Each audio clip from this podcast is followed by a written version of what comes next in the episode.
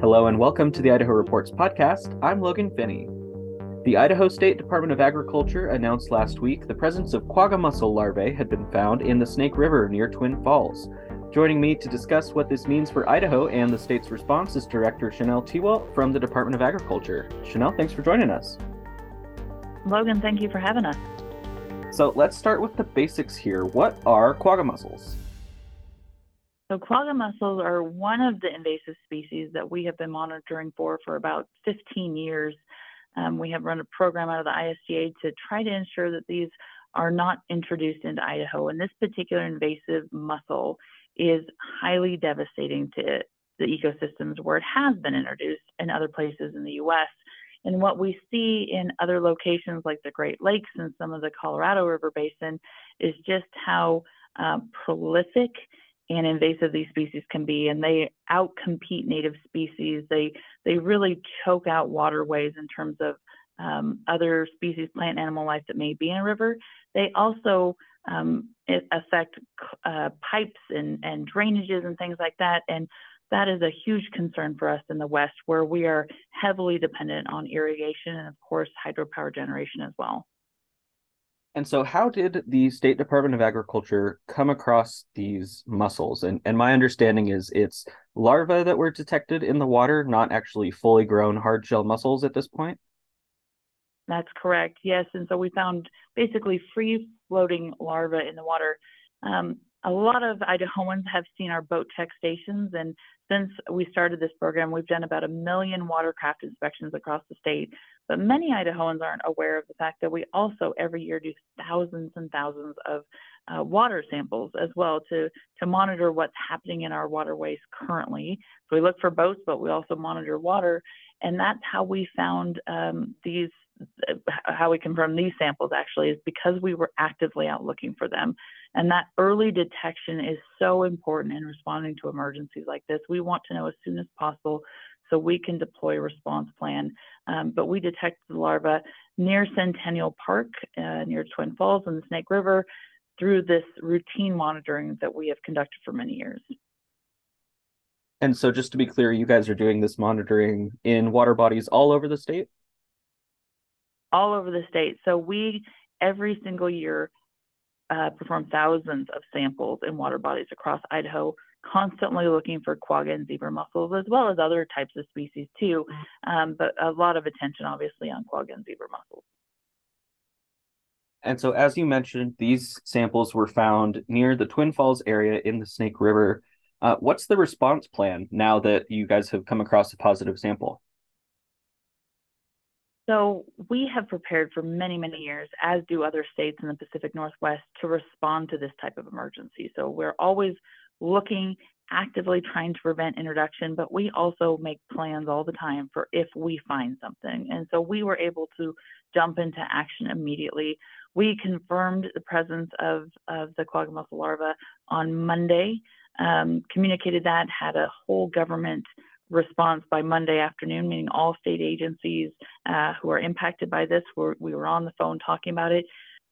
In less than 24 hours, we had our team uh, deployed on and around the river to do uh, additional sampling, to make sure that we've got boats off the river so we don't uh, further um, contaminate any other waters. And, and the response has been very aggressive, very quick.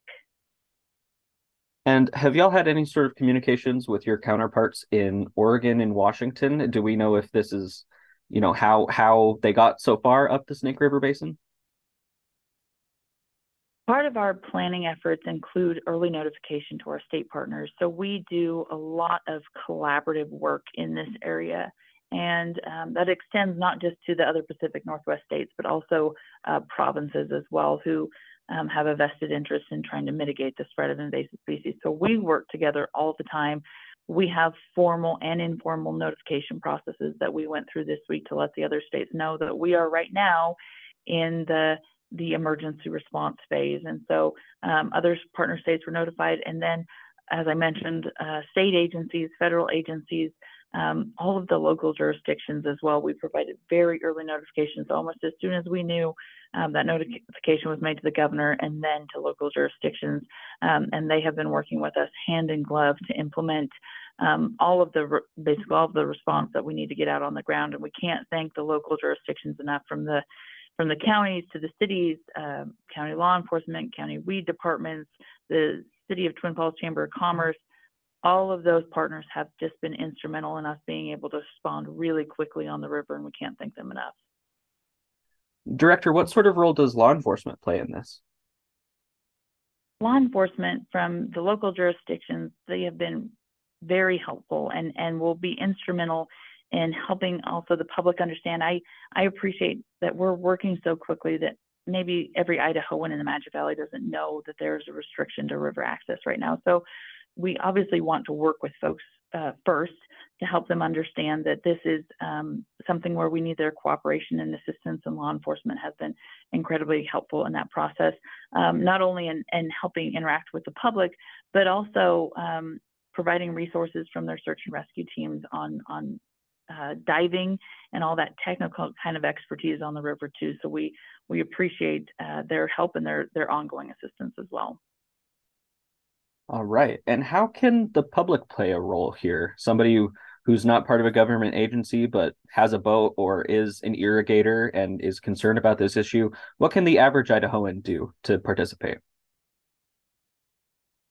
Idahoans have always been the greatest asset in this program. Um, we have been able to have a successful program for 15 years because of public participation. And once again, we call on Idahoans to help us in this effort. Um, what we need right now is for just this small impacted part of the river, we need everyone to stay off the river as we actively survey. And at some point in the near future, very near future, we're going to be implementing a treatment as well we need that treatment not to come in contact with people, and we need to make sure folks aren't spreading these microscopic larvae um, anywhere else in the river system. So we need just that public uh, partnership on staying off the river temporarily while we work on this issue. And it is incredibly important. And I don't know that everyone realizes necessarily it's not just boats that we're talking about. When we are talking about microscopic larvae in the water, anything that goes in the water can possibly be a conveyance, and that means kayaks, paddle boards, waders, duck decoys, fishing tackle, all of those sorts of things and all those activities right now are prohibited on the, on the water. So we prevent further spread, and so we can actively go through treatment as well. So public participation is so important. Um, but also anyone who understands this issue, sharing it with your neighbors, helping the folks understand why we're doing this. Idaho law requires this kind of response from the State Department of Agriculture it is something that has been um, thought about for many years and that immediate response to help irrigators, recreators, um, the power companies, all the folks who who use and love Idaho's waterways, this kind of response is what we need from everybody. And, and really truly understanding the gravity of what we're talking about as well. Um, it may not be something that everyone was aware of before they uh, saw this news, but these types of invasive species have been so hugely detrimental to other ecosystems. When we look at the, the Great Lakes, for instance, the Great Lakes area receives um, hundreds of millions of dollars every year for cleanup efforts just to deal with these types of species. That is not even a system that has irrigation like we do in Idaho or hydropower generation. So when you add on those two really important water uses, you can start to think about just how impactful this would be for Idaho and the, the way that we, we use our water. Right. And you mentioned a moment ago treatment uh, of the river. Can you give me any sort of details on that? Absolutely. So we have launched into a very uh, quick response to Poland's state and federal partners on possible treatment options. And we know that um, we also need to do some expectation setting with the public. Right now, today, we have a small impacted part of the river. If we don't treat this part of the river as best we can, if we don't try to mitigate this issue, we know that this species will take over large portions of the river. So right now we're talking about treatment in a small area. Um, that kind of treatment plan has to be quick, um, but it has to be done right as well. And so we have to make sure we're using products that can be used in this way. that we're going through any permitting that we have to, that um, federal partners from Fish and Wildlife and EPA and all those agencies um, also understand what we're doing, and that the public understands that um, it's nobody's preferred option to have to deal with this issue. But if we don't deal with the issue when it's very small, it is going to be a much bigger problem for all of Idaho. All right. Director Chanel Tewalt from the Idaho State Department of Agriculture, thanks for making time for us. Logan, thanks so much for spreading awareness on this issue.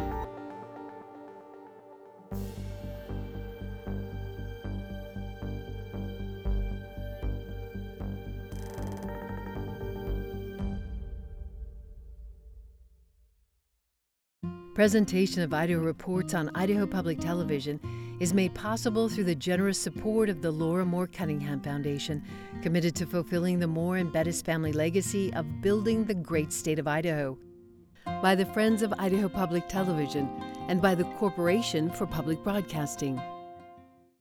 Hi, I'm Marcia Franklin, the producer and host of Dialogue. For more than 25 years, we've been bringing you conversations that matter. More than 150 of those conversations are with writers, and now you can take them with you wherever you go, while you're walking, around the house, or in the car. Just search for Dialogue with Marcia Franklin on Apple Podcasts and other podcast platforms, and remember to subscribe so that new shows download automatically. Enjoy.